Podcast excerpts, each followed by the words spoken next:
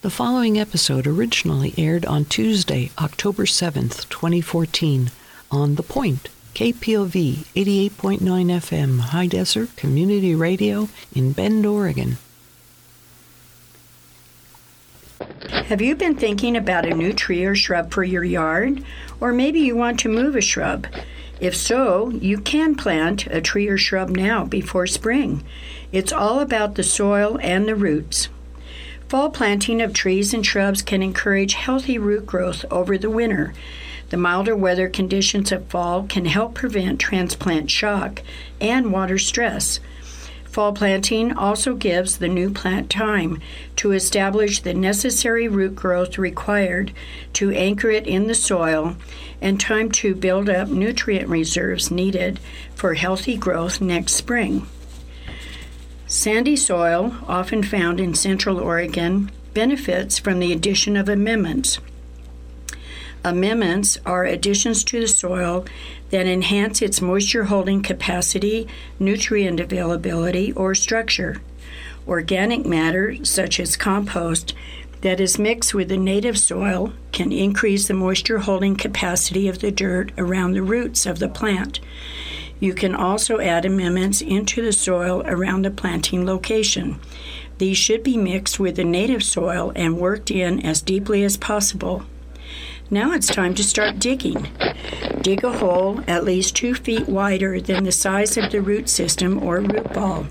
A large hole will allow better root growth and is especially important in compact soils. The planting hole should be the same width at the top and at the bottom. Rough up the sides of the hole and remove any rocks or debris. This is a good time to add amendments to the dirt that you have removed. This dirt will be used to backfill the planting hole. Remember, if you are digging up and moving a plant from one location to another, try to keep as many of the plant roots as possible. Now it's time to plant. Proper planting is the most important next step. Container grown plants from a nursery or garden center often have roots growing around the inside of the container. After removing the container, gently straighten the roots. If they are not straightened, they will eventually girdle the plant. Planting depth is critical. Carefully set the tree or shrub in the hole at the same depth or slightly higher than it was at the nursery or in your yard. Plant it with the root collar at ground level or slightly higher, 2 inches, to allow for settling. Fill the hole with soil about half full lightly damping it with your foot to remove air pockets.